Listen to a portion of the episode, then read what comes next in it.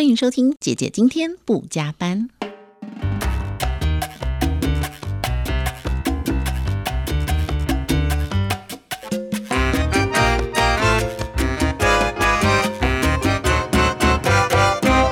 欢迎收听姐姐今天不加班，我是志平。今天呢，邀请到这位，哇哦！如果你有看二零二零年的金曲奖的话呢，对于他上台领奖的那一刹那间，你应该眼睛就是会目不转睛盯着她。哪里来这么漂亮的女生啊？今天来到节目当中的是孟庆儿，梦梦你好，Hello，各位听众朋友，大家好，我是孟庆儿，梦梦，志平姐你好，你好，好。其实呢，梦梦应该算是。加入演艺圈或是音乐圈啊，我觉得应该是音乐圈，其实也不算是新人了，对不对？嗯，有一些资历，年资了。哎，可是真的很多人是因为你这一次在金曲奖上出现，当然那一袭美丽的红色礼服是很吸睛，然后才真正的开始认识你。对呀，对不对？真的是很意外的一个。巧合，当然前面已经累积了自己的粉丝，但是一定有更多更多的观众是因为这一次，然后然后开始发了啊，自己有因有因为这样有发觉到吗？有啊，有，呃，不不包含是这个台湾的媒体，嗯，香港甚至是整个亚洲圈。温哥华、加拿大，就是只要有华人华人的地方，有华人电视台，大家都哎，我看到你了，我看到你了。其实说真的，这很开心。真的是，嗯，对，就对我来说，没错，是上帝的恩典。因为其实，呃，我本来是从事幕前嘛，这两年呢，因为之前也不红，就已经开始专心做 幕后制作了。对，那也充实自己的的专业的技能，在幕后的部分。没有想到，这是因为代表制作团队上上台领奖，嗯，就被呃很大幅度的注目，嗯，才想起来，哎，梦梦是歌手。啊，现在还在努力提醒大家，不然就是呃，他们给了我一个称号，就是金曲爆乳妞哦，也不错，也也有好的，也有金曲女神呃，也有，但是媒体的标题就是呃，对，爆乳妞。不过我我倒觉得说，当时也没有想过说，原来这件衣服会这么吸睛，真的没有想过。我觉得喜欢漂亮的女生呢，纯粹就是想要挑一一件。我可以展现我最美的部分的衣服，穿起来好看就好了。而且你也知道，其实三金就稍微露一点点性感，其实一定要的啊。其实也不是什么大事，对啊，一定。所以真的是没有料到，我们决我们决定礼服的时候是草草决定的。很快速，在三天前去，然后快速定妆，然后 size 太大了，还改了一下。可是就是因为改了之后，就这个效果就比较好，这样。对，而且我觉得就是因为上台这家做礼服的公司，应该呢也会沾一点光啊，他们也很 很开心，很开心，对不对？对。总之，我觉得可以上台就是一件开心的事。那梦梦最近也推出了她的新单曲了，不过这个单曲其实是本来就在制作的，嗯，对不对？本来就在筹备了。是说，其实我一直都在做自己的歌，只是。因为我们就以别人先把先把别人做好为主，那自己的歌就一直遥遥无期。那又要回到那句话，反正也不红，所以也没有出片的压力，就没关系。有空的时候我们再随意发表即可。嗯，那刚好因为这一波被注意到，然后其实这首歌非常的有趣。我在节目上就是一般在外面的这个节目，我比较不会去说它的缘由，但是我觉得广播节目可以提一下。嗯，其实这个是。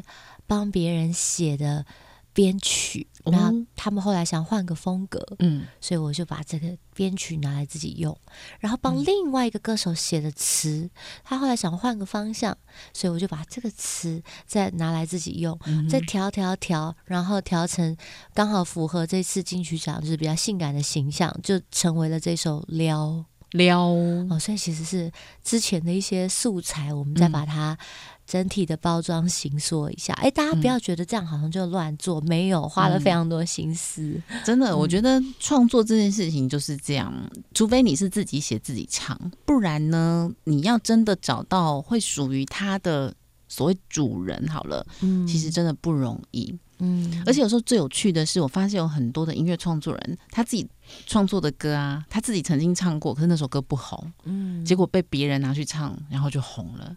也有这样的例子。然后因为一个机会、一个机缘，对不对？比如说啊，他唱了很久不红，但是因为某一个歌手上台比赛的时候唱了一次那首歌，就红了。对，就是真的好好机缘，对，所以很有趣啊。其实你觉得歌？曲这件事情是不是就跟穿衣服一样，要很搭人，要很看人穿的呢？天时地利人和，这个是孟子讲的，嗯，是吗？还是孔子？孟子。孟子对，这个孟孟是第孟孟子第七十三代啊，七十三代。弟子。因为这新闻很多，那有一次我那个商会呢，商会的朋友就邀请孟孟来，就刚好我们有里面一个商会的人，他觉得他自己饱读经书，哇，整个早上一直在大讲孟子说，孟子说，对，想不到孟孟也不是省油的灯哎，这孟子说的是他也的话，他也接蛮多的。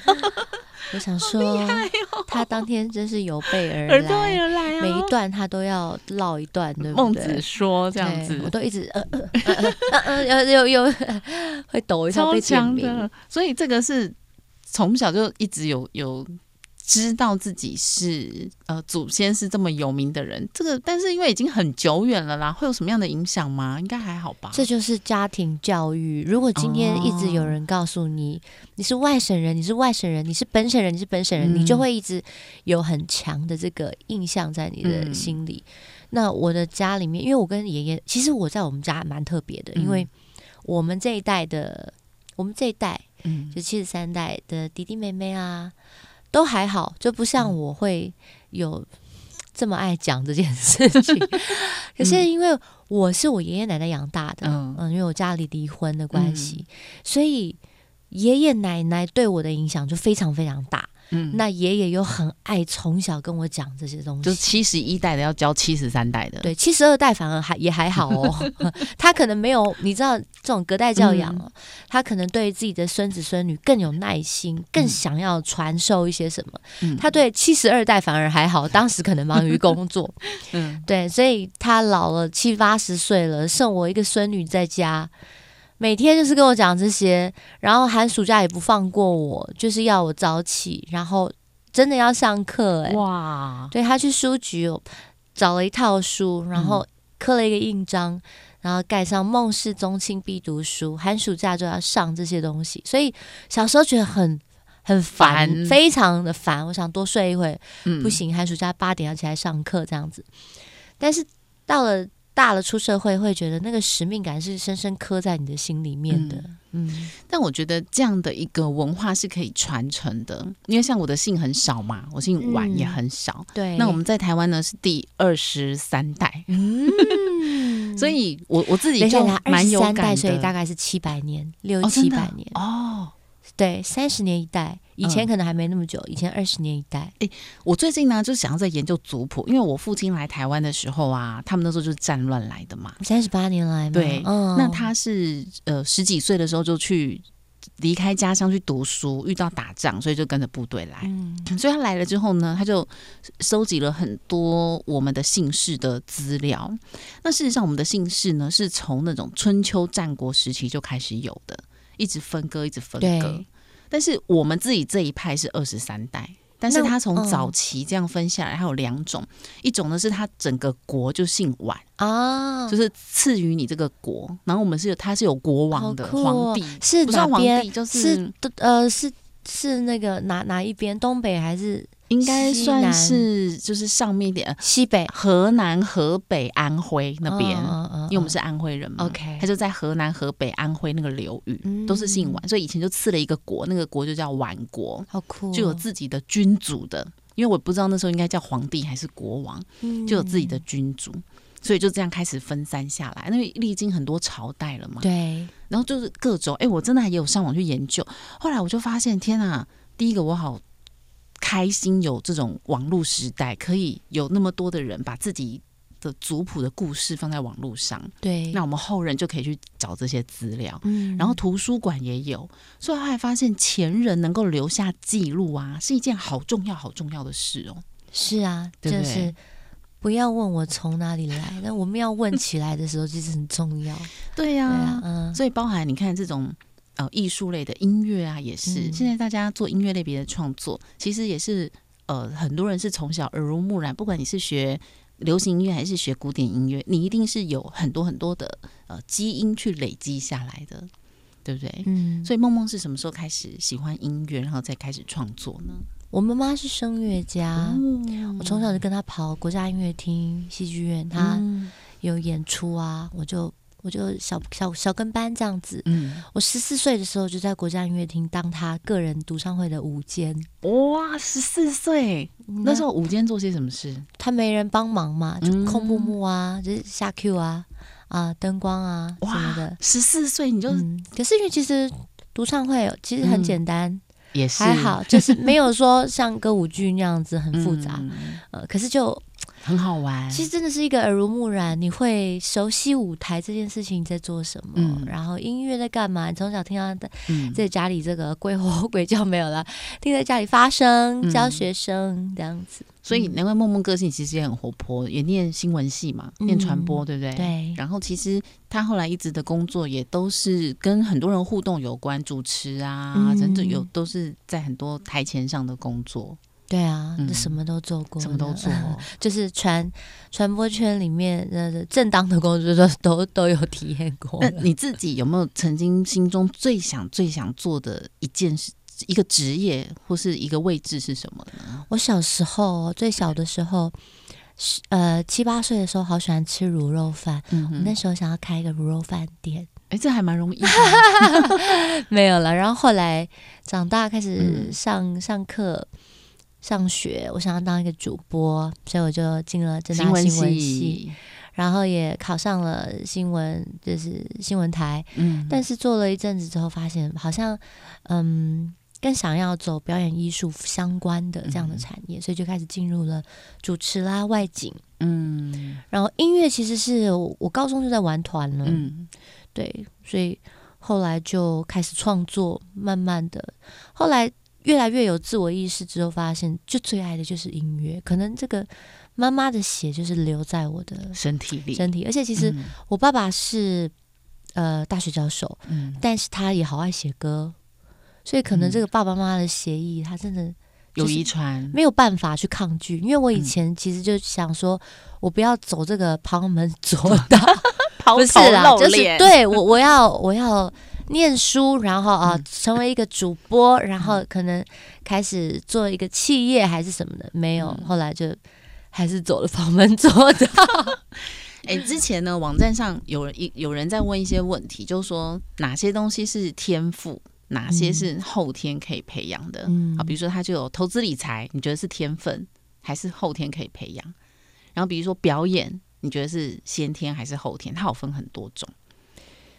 我觉得投资理理财这个先天跟后天都可以，因为先天是你要有一个那个 motivation，对，然后还有对那种数字的敏感度，嗯嗯，听到这件事情，哎，我其实我对投资理财也是会有兴趣，就是我听到数字，我的耳朵会竖起来，呃，或好，而且我觉得很好玩哦，嗯，以前朋友四个人出国，嗯，两个人就是对钱没感觉，嗯，然后我跟另外一个人就是一直觉得哦。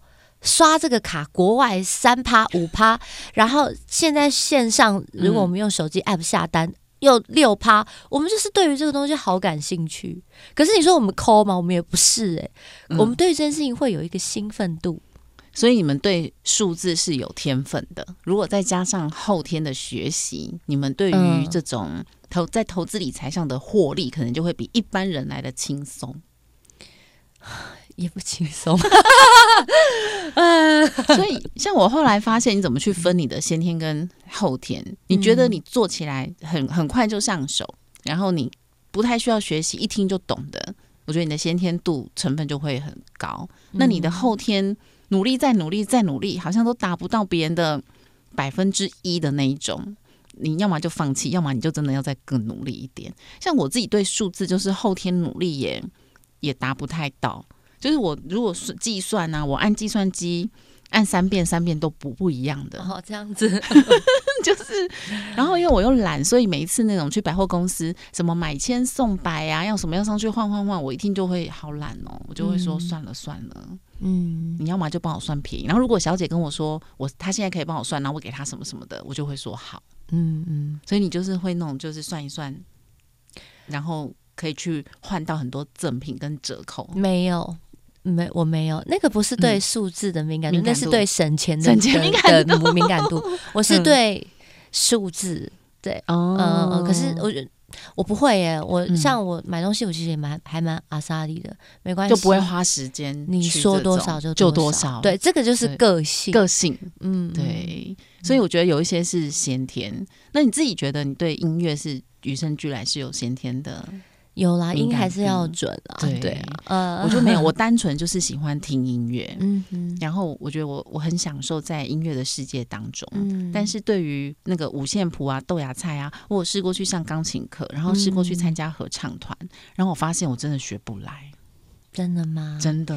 要不要好来跟我上一堂课？你是说上钢琴课还是上我在教唱？我我在教歌唱啊，真的，我昨天才教了十五个六十岁的哥哥姐姐、哇，爸爸妈妈们。是一起一个班十一十起几个在一起。我在教呃艺人网红也有，团体班也有，我教的还蛮好的。欸、真的？哇，可以跟默默学唱歌，我觉得太棒了。像像我其实就是我的教学很有天赋，嗯，我可能唱大概只有嗯好嗯 OK。这样有点尴尬，自己也要帮自己打分数。假如我唱歌是八十分，嗯我的教课我觉得有到九十五分。哇，很棒！为什么？为什么你会觉得自己很会教？嗯，因为就像就是就是教学跟专业其实是分开的，嗯你要可以有逻辑、有系统的表达，嗯然后你又要有足够的热忱去倾听学生的问题，嗯，观察力。我觉得教学其实很重要的是观察细心跟观察力。对，嗯然后因材施教，要针对他每一个人需要的是不同的。对对，嗯所以不是啊、呃来了就一直唱一直唱，然后一直告诉你用肚子用肚子，再哎再用力一点。对，因为我也学嗯过，我也跟过很多老师。那嗯我自己的启蒙老师就是声乐声乐家，我妈妈，哦所以我也在这方面蛮有蛮有心得的。嗯嗯，所以我这样有兴趣哦，来啊可，以跟梦梦一起学唱歌，送你一堂课。所以梦梦不会说只一直教你用肚子就对了。我不会，我不会，我有非常多一百种方法。哇教学的一百种方法，嗯嗯嗯，对呀、啊。诶，那如果真的就是不会唱的怎么办？要先从听觉开始练习。看不懂豆芽菜的呢？不用不用会看啊，先会使用自己的声音。嗯，对，那是来学乐理的，学乐理跟学唱歌不一样。哦，嗯嗯嗯哇，好期待哦！嗯 就是每一个人人生都有一些清单嘛。嗯嗯。然后呢，因为我有一次去看了我一个朋友，他去参加那种就是妇女合唱团，嗯，然后有一次他们就有那个发表会，嗯我就觉得哇，好棒哦！就是一个合唱团，大家一起在那边唱歌的感觉真的很棒。嗯然后他就说你来报名啊，你来报名啊，然后我就去报了。结果啊，因为他们都学很久了，我觉得进去之后压力好大，因为就是那个豆芽菜要自己写上那个哆来咪，要自己写简谱，嗯，然后我都会来不及写，因为写的时间实在太短了。嗯，我都来不及写，然后又要赶赶快唱。虽然歌曲都是很大家熟悉的歌，可是你看着简谱就会变得不会唱。嗯，可是那个绝对可以训练，那就是训练。就是把它内化变成反变成自，己的，对，就是再一次，因为小孩小时候我们也不会看一二三呐，嗯，就是再内化一次，给自己一点时间。我觉得就是要嗯撑过去，你就可以享受那个音乐的爽爽爽度啊，好被鼓励哦。诶，那嗯你自己在工作上跟你的这个事业上有没有遇过瓶颈？那你这么会鼓励别人，你你也是这样鼓励自己吗？哦，我事业上遇到非常多瓶颈，就跟投资理财一样。我经历过很多的合约的纠纷，纠纷，然后嗯，也经历过有一些在经济上跟财务的低谷，嗯。所以我觉得我在这两年之前，我的事业一直是从零开始，就是做了一些东西，但是又归零。嗯上架了一些音乐，那因为版权的关系又要归零，所以我其实以前有蛮严重的，也没有到很严重了，就是有忧郁、忧郁跟躁郁。嗯但我现在状况很好，而且我觉得，因为我有经过了一些事情，所以我现在的心智会比人家还要强大。嗯所谓生于忧患，死于安乐 也。对不过我觉得人这样走过这一招啊，就会让我们再重新去检视说，呃，我们其实，在圆梦的过程本来想的很简单，比如说我就是喜欢唱歌，我就只想成为一个表演工作者，但是可能会遇到一些事情是从来没有想到过的。嗯，对呀，小时候很冲，觉得什么事情都在自己手上，做什么事都很有自信。啊，我蛮会读书的，嗯，运动啊，什么各方面都都很蛮好，也会唱歌。嗯，所以小时候有个有个有个傲气，后来让出去出来啊，被磨一磨啊，赔赔钱呐，哦，然后这个 呃解解约啊，被大家弄一弄啊。真的是，我觉得没有没有事情是理所当然的。对，不过发生那些事的当下，第一个一定是不知道会发生这样嘛。那你自己会觉得最大的原因点是什么？比如说自己的个性没有想清楚，还是哪一些呢？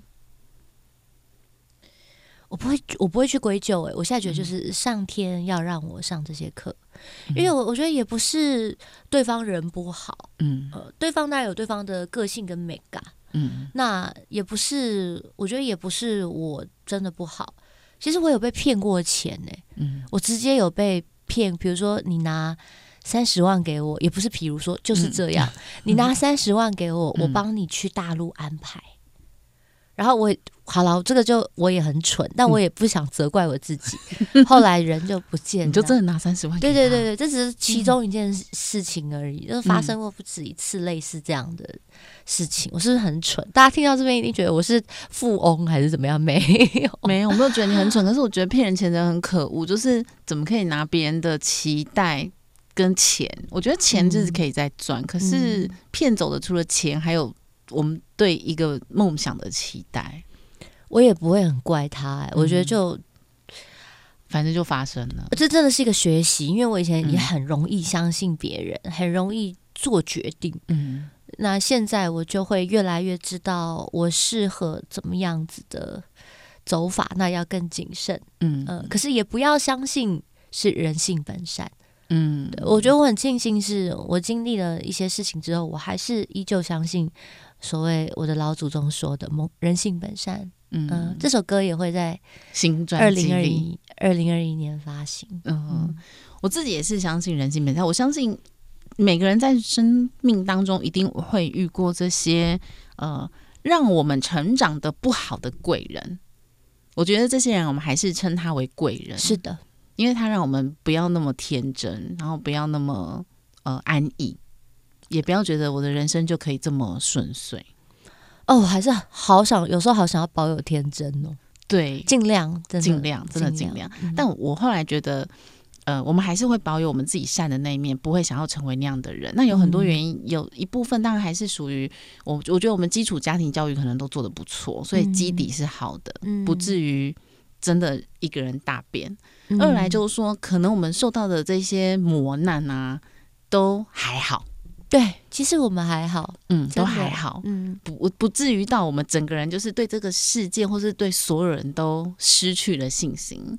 好处就是我们可能还拥有更多还爱我们的人，比如说我也被别人骗过一百万，不要说被骗啦，就是哎，我的也就是一百万，哦，但是他就是陆陆续续就这样没了。哦，那曾经你会觉得说啊，那你这样会不会对爱情就完全没有？没有信任了呢。曾经有几年，我就觉得，我就这辈子都不要谈恋爱了，就是一个人就好啦。你不要靠男人给你钱就算，你还钱都被男人 卷走，怎么会这样？不行啊，因为你这样子就是对自己也不好。但是过了一段时间之后，我觉得像我，你就真的会去检视哦，原来我以前对爱情的标准或是期待，可能都。就是不能说不正确啦，不适合我。嗯嗯。那后来才发现说，哦，原来我其实真正需要的是一个生活上可以跟我契合、可以配合。我需要一个什么样的人，而不是用一些世俗的标准。嗯。呃，有车有房，以前妈妈都会这样嘛，有车有房可以了。可是你有没有想过，有一天他可能会没车也没房？对对不对？那他有没有自己再赚赢回来的能力？嗯。还是说他就？有他就这样就没了。啊！因为我以前忧郁跟躁郁，然后我也交过一些男朋友，嗯，我都觉得我交过开公司的，嗯，他可能有车有房，可是他不够爱你，他不够，他可能没办法包容你的缺点，嗯。啊，那因为我明年要结婚嘛，那我的老公就是我的未婚夫，他有车啦，没房。对，有有台小车，但没房。可是他愿意在我妈妈生病或是我失控的时候，从来没有离弃我。对我觉得上帝也是要让我很早就看清这件事情，所以我不会被迷惑。对，嗯，真的。就是你后来发现说那些东西，当然名车名豪宅谁不喜欢呢？嗯，但是我觉得这在拥有这些的条件之下，你要有有爱。就是如果所以嘛，这就是一个梦幻嘛。如果说有一个很爱很爱的你的人，全心全意照顾你的人，又拿钱给你花，又给你名车，给你豪宅，试问有谁不想要？我不相信。对呀，当然，但是很难呐，因为你要赚钱，你就是要花时间。如果你时间都花在赚钱，他怎么可能会花其他的时间在家人的身上？太难了，嗯，不容易啦。我觉得就是只要他爱你，未来他也会努力生房子跟车子给你啦。对，真的真的爱真爱的时候，对对。然后我觉得相处其实就真的是在你需要，比如说我们脆弱的时候，嗯，我需要被。呵护包容，因为我觉得我们在职场上一定都会有一些 不如意、不开心。嗯，那这时候其实唯一能包容我们的，或是不是在在一起指责我们说你这样就是不对，你就是因为怎样所以才怎样，这样就是你还要再得到另外一个指责。我觉得这就不是一个呃好的相处。他要去学习上一些沟通课程。对，所以你就像。梦梦讲的，最后要跟你一起能够生活的人，就是属于这种他可以呃无条件在各方面精神上支持你。嗯，我觉得这个会胜大胜过于金钱，当然也不能完全没有钱啊，是没错，对不对？但是我觉得大家能够一起努力，这是这是最棒的人生。我目前是这样觉得。对，那我跟我未婚夫就一起开公司啊，对啊，于公于私都。都在一起奋斗这样子，也不明年就要结婚了，呃，今年算二零二一年，对对对对，对不对？快到了，那对这个期待中的婚姻，就是你对婚姻有什么呃什么想法吗？就是我觉得结婚前跟结婚后生活一定会不一样，真的吗？大家都这样说，我不知道，我是过来人，我是觉得应该还好吧，但是 嗯。因为因为我跟他爸爸妈妈也很熟啊，然后因为我们也就是住在一起三三年了，嗯，所以我觉得应该不会有太大的差别。那我戒指也已经戴着了，所以我觉得我想应该不会有一个跳钥匙的，会吗？我自己因为我跟我的先生我们是住在一起六。六年，然后结婚两年，我自己一开始也觉得没有什么不同，其实就是一个登记合约而已，应该不会有什么太大的不同。但是我觉得不同是无形的，就是你的责任，你对一个人，还有甚至是他的家人，多了一个家庭要照顾的责任，嗯，应该就是责任，对，就是多了一份责任跟付出。哦，那因为我已经很早就在做这件事了，所以我觉得应该就还好，可能就是慢慢的在把它建强这样的，feeling 再更 feeling 更多。就是说，当我们还是女朋友的时候，比如说逢年过节啊、送礼问候这个都会做，但是女朋友的角色就是可做可不做，嗯，但是变成了太太之后呢，她就只有可做没有可不做，嗯，居多啦。因为我未来婆婆非常疼我，每天都宝贝来宝贝去，所以我就觉得我也很，我也没，我就是也是很自然的成为一个小女儿这样。因为我妈妈过世了，所以就嗯，很棒，对我我觉得很棒，我觉得真的好让人羡慕，就是被婆婆疼爱是很令人羡慕的事。苦尽甘来了，我觉得有一点点。好啊，我觉得梦梦真的很棒。啊 梦梦可以常常自己，就是现在自媒体很很兴盛嘛，你可以透过各种不同的形式，podcast 啊，或者是 YouTube 来分享你的生活啊，真的好，嗯，跟大家分享你的创作、你的人生、你的生命故事啊，生命故事太严重了啦，你的人生故事、价值观啊，都可以跟大家分享。好，那梦梦今天我们要听的这个新歌是。跟我们的内容好不搭，我们刚刚应该要聊一些什么，怎么撩男人啊，什么之类的。我们在聊家庭啊，对，因为我知道了，因为自从我结婚之后，我对这个议题都会自动的忽略。我也是啦，其实对不对？嗯好了，那我们还是聊一下好了。我自己觉得啊，我我好像我觉得女生对男生主动，大概我以前的经验，结果都是比较比较不如意的。对，我觉得比较难。呃，我觉得就是容易，呃，应该，哎，不对，不对，不对，不对，哦，不对，不对，我说错了。嗯，我觉得男生来追我，如果我被追到，我的下场都会很惨，因为我就是会被欺骗。嗯。因为他来追我的时候，他会佯装一个样子。但如果是我自己锁定目标了，我去有意无意的释放，那原则上都八九不离十，还不错。就是对方是 OK 的，好的。我如果以前我只要释放出我是喜欢对方的，有两种情形，一个就是对方都会逃之夭夭，然后另外一种呢，就好像我就是那种逃之夭夭，好像我是什么那种牛鬼蛇神那种感觉。那另外一种呢，就是如果他知道我喜欢他，然后我们也在一起了，就是我我的相就会很惨，我就会很像那种呃，就是地位比较低啦，呃，奴婢之类的，对，然后就要顺着对方，非常顺从。嗯，但后来我发现，就是呃，应该是喜欢对方，可是不要试出那个爱意，而是挖洞让他发现我的好，其实就是撩他，是挖一个洞，就是钓虾，钓虾。你知道我金曲奖那波新闻啊，然后有记者有记者大大们多么的可爱，嗯，他翻到我以前钓虾的影片，然后写了一篇新闻，说孟庆儿三分钟一只虾，标题哎，是 是真的虾还是人？没有虾，真的真的虾哎，真的钓虾。然后我之前做了一个 F H M 的专访，我就说。其实我觉得钓男人就跟钓虾一样，你要准备一个好的饵，嗯然后你在那边抖啊抖，你你知道虾要诱虾，对，你你钓虾吗？你不你也钓？曾经掉，曾经掉，对。然后他咬住那个饵之后，你还要一直拉那个饵，对，让他去拽那个饵，直到咬死之后再把它拉起来，然后再用一个狠劲，没错。哇！对，能就把这一套的公式套到爱情上就对了，没错。但是每个人你要放什么饵，跟什么时间点要要等它咬死，你不能太过急躁哦。没错，你太急，这个虾就跑掉了。对，因为一开始那个虾会用熬先去玩那个饵，嗯然后对，你可以沾一点虱目鱼肚啊，什么。哎，人家以前都说男追女隔重山，女追男隔层纱。我自己一直没有很认同。嗯，对啊，其实你你真的，如果对方不喜欢你，就算我们是女生，别人也不会因为我们是女生。但是如果说呃，只是这种玩玩的，或是一夜的女追女，其实蛮容易的。你就在一些欢乐的场合，然后大家彼此喝醉了，嗯嗯，然后你这样，如果只是过了一夜，就算追到的话。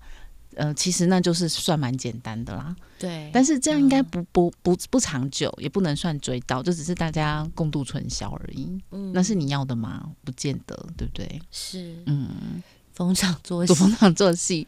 所以，如果你真的是想要钓一个终身伴侣的话，你第一个就是要好好观察。哎，可是还是很多人都会看错对象啊。是啊，你有没有经验心得可以跟大家分享？怎么去判断哪一些是你觉得？要避开，或者哪一些觉得你可以参考，觉得还不错的。我我自己是觉得啦，我觉得当你认识一个人的时候，我会看他孝不孝顺。我觉得通常孝顺的人不会太差，但不能愚孝，不能妈宝。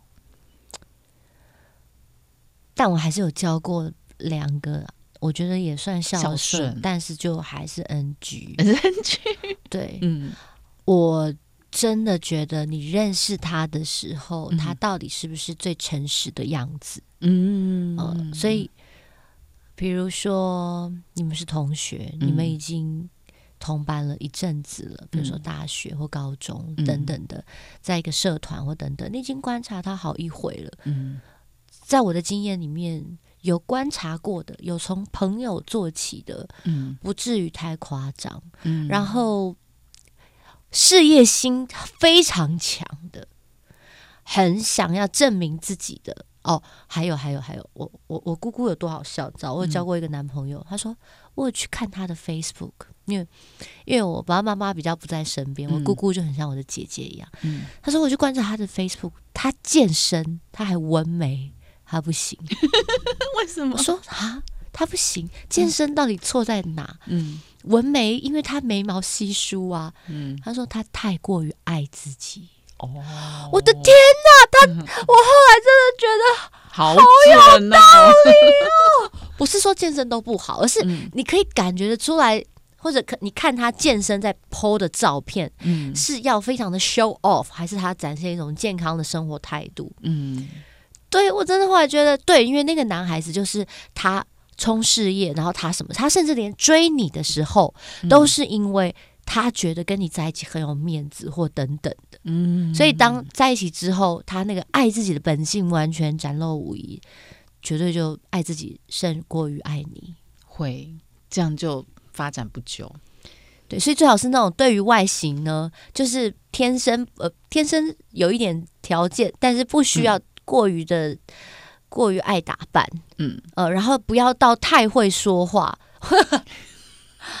像我现在未婚夫就是没有到很会说话，你这样吵架永远都会占上风。对，所以我发现我们都是蛮了解自己，就可以找一个呃，当然我们也是几经波折啦，嗯，对不对？也是要看上天安排。哎，对，所以如果你自己是其另外一种类型，就是说有一些女生比较没有想法，嗯，然后你的人生都想要交给别人的，你就是。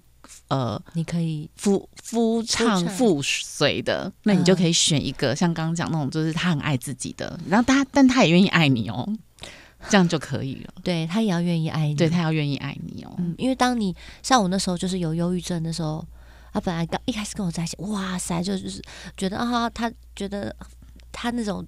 热烈的程度甚甚甚至是胜过于以前交往的对象，嗯，但是当你犹豫，哇，他就退后，哎，嗯，那个对于我们来说多伤啊，对，那个会让我们完全否定自己。我忧郁，我躁郁，我情绪有问题的时候，你就说我们要不要冷静一下？我的天哪，那时候真的让我无法冷静。我我那时候就只好假装，呃，因为你也已经爱上了我，所以我那时候就假装我没病，嗯。那个更可怕，所以那是说暴瘦，然后身体的肌肉都呃不是肌肉，身体的机能都失常。嗯，哦，那那段日子好好痛苦。所以那我们回到刚刚这，你走过这一段之后，现在人生还是会遇到波折嘛？以后也还是会遇到啊。那怎么样去预防这种忧郁、躁郁的情形再出现？嗯，我现在其实蛮好的，我觉得最主要是。我跟我的忧郁的躁郁的根源和好了，因为我的我的根源其实就是来自于家庭嘛，从小的不安全感，还有可能对父母亲的不谅解。嗯，然后在妈妈过世的时候，跟他呃，在他生病那段期间有一个全然的和好。嗯嗯，真的是我对他所有的不谅解等等的都烟消云散，就剩下爱。嗯，我觉得这是一个很大的我可以变健康的关键。然后我也找到了我的信仰。嗯，所以我现在在教会，然后我只要不 OK 一点点，我就是祷积极的祷告，嗯，然后敬拜赞美，那个是我很大的释放，嗯，有神可以依靠这样子，然后还有我有一个很好的队友，他从来不离弃我，所以让我重新建立我的自信心，让我觉得我非常非常的值得被爱，嗯，然后就是改变状态，我现在只要有。一点点不舒服，那个心理状态的不舒服，我就是会运动，然后转移注意，然后祷告，嗯，对，不要让自己陷进去。所以其实，如果呃，听众朋友，如果你有忧郁或躁郁的话，呃，因为信仰这件事情，我想因人而异，我不能不是说，呃，那你就赶快去教会这样子。给给给大家，我觉得就是四个字，我自己的心得，嗯，用任何方式去。改变状态，嗯，工作、感情、你的生活作息、思考、你的环境，任何可以改变的都去尝试。对，然后我觉得要说出来，在初期的时候不要太多的隐忍。有时候你太多一直隐忍不讲，然后一来自己没有办法解决，旁边如果刚好可以帮你的人也没得帮。当然，我也遇过一些朋友，他们有求救过，但是被忽略了。对。那被忽略了呢，还被指责，对，所以就就越来越越沮丧。嗯，那这也是告诉我们说，我们都有可能是那个过不了的人，也有可能是诶，有人正在向我们求救。那如果你你被别人求救，你听到这样的讯息的时候呢，也不要先指责我们。我们如果是可以付出爱的那个人，付出关心的人，也不要吝啬。我觉得赞美他们，嗯嗯，因为大部分的人遇到情绪疾病的人。都会说，其实这件事情没有什么啊，你不要过不去啊。对方也怎么样，就很理性的分析，然后劝他怎么做。那其实这个就是一种，其实，在当事人听起来，他就是某种的不够同理，跟你觉得我。觉得啊，就是一种指指责啦。他其实就是一个指责。你看谁谁谁都可以，对啊，你就是妈宝，你就是日子过太爽了啦。也有这种，就会这样子，对不对？可是因为他有时候真的是情绪的疾病，所以给他更多的，比如说告诉他，其实我知道你已经做的非常好了。嗯，真的有时候给他赞美，嗯，他搞不好会就好了。对，嗯嗯，我觉得赞美真的没那么难。我们来开个赞美课好了，互相赞美，对对？对，说话艺术里面非常大的就是，对啊，因为我确实觉得有一段时间，就是我们从小的过程当中比较少被赞美，因为上一代的父母总是比较严格要求，现在的小孩就还好，现在小孩有点被赞美过头了，所以现在的小朋友有时候又是有点自信心过了头，嗯，就是又有点过而不及，嗯，但是我觉得。我们如果真的可以，呃，透过去赞美别人而帮助到自己身边的朋友的话，就不要吝啬，对不对？可以撩撩他，播一些好听的歌，告诉他世界是非常美好的，嗯，对不对？没错，在线上的数位平台 KKBOX 还有 Spotify 同步收听的同时呢，都可以点选梦庆儿梦梦的新歌撩哦，希望大家会喜欢了。谢谢梦梦来到节目当中，谢谢，谢谢，拜拜。